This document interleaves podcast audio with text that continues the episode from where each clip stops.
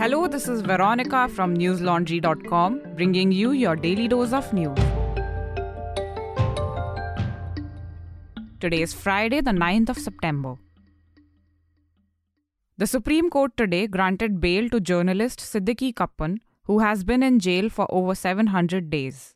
Kappan was arrested in October of 2020 while he was on his way to Hathras to report on the gang rape of a Dalit girl. Kappan was charged under the UAPA and with sedition. The Uttar Pradesh police claimed that Kappan had links with the Popular Front of India and was part of a larger conspiracy to foment religious discord and spread terror in the country.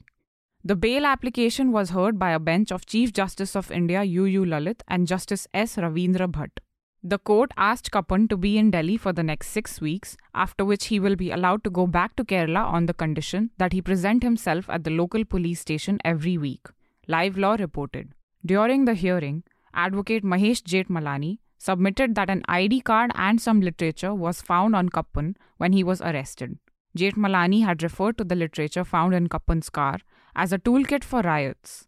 However, the bench observed that every person had the right to free expression. The bench said that nothing provocative had been shown yet. Kappan had approached the Supreme Court after a Sessions Court and the Allahabad High Court rejected his petitions for bail. The Uttar Pradesh government opposed his bail plea in the Supreme Court, submitting a 332 page statement of objection.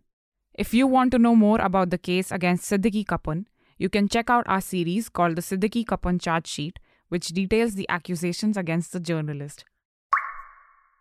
Congress leader Rahul Gandhi today hinted that he would not be opposed to being the party chief again. Gandhi, who is leading the Congress's Bharat Jodo Yatra, said whether he would become the party's chief would depend on the party's presidential election and that he had decided what he wanted to do. Gandhi launched the Bharat Jodo Yatra earlier this week. It'll see him marching from Kanyakumari to Kashmir over the next few months.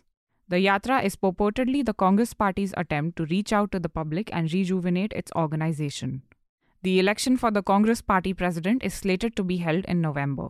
Gandhi had earlier indicated that he wasn't interested in taking up the post. Sonia Gandhi has been the party's interim president since Rahul quit the post after losing the 2019 general elections. When the party announced the election for president, Sonia Gandhi expressed her reluctance to continue in the post due to her health issue. The BJP's Delhi unit held protests outside the residences of Chief Minister Arvind Kejriwal and his ministers today.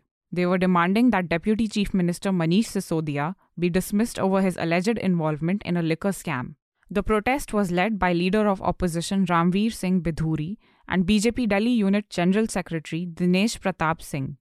The party's state unit president Adesh Gupta said the alleged scam had benefited the liquor mafia at the cost of the public. Gupta said the Arvind Kejriwal government was trying to evade questions and the BJP would not rest until Sisodia was removed. Sisodia, who is also the excise minister, is accused of extending undue favors to liquor license holders. The Supreme Court today asked a petitioner to withdraw a plea seeking the arrest of former BJP spokesperson Nupur Sharma. Sharma made derogatory remarks about Prophet Muhammad on a TV news debate earlier this year.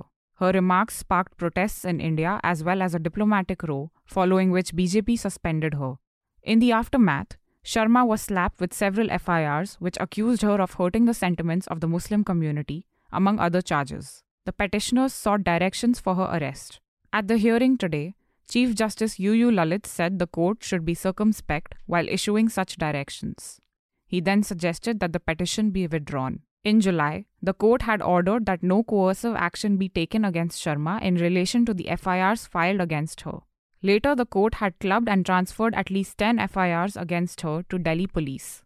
Listeners, it's not uncommon in India for people in influential positions to make incendiary comments.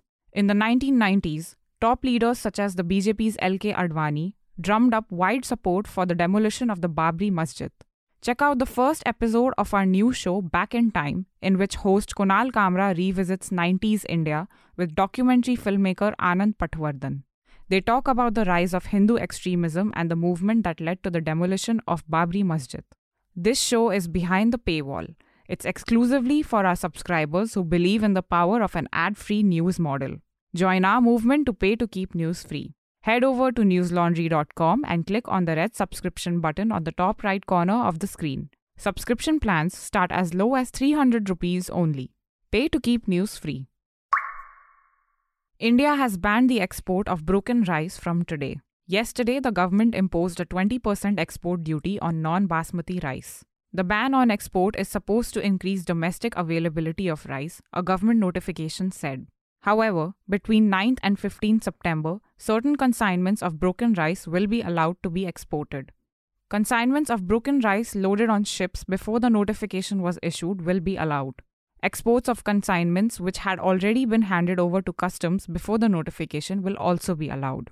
The move comes as the area under the paddy crop has reduced by 5.62% at 383.99 lakh hectare in the ongoing Kharif season. As per the latest data released by the Agriculture Ministry, this happened because of poor rains in some states.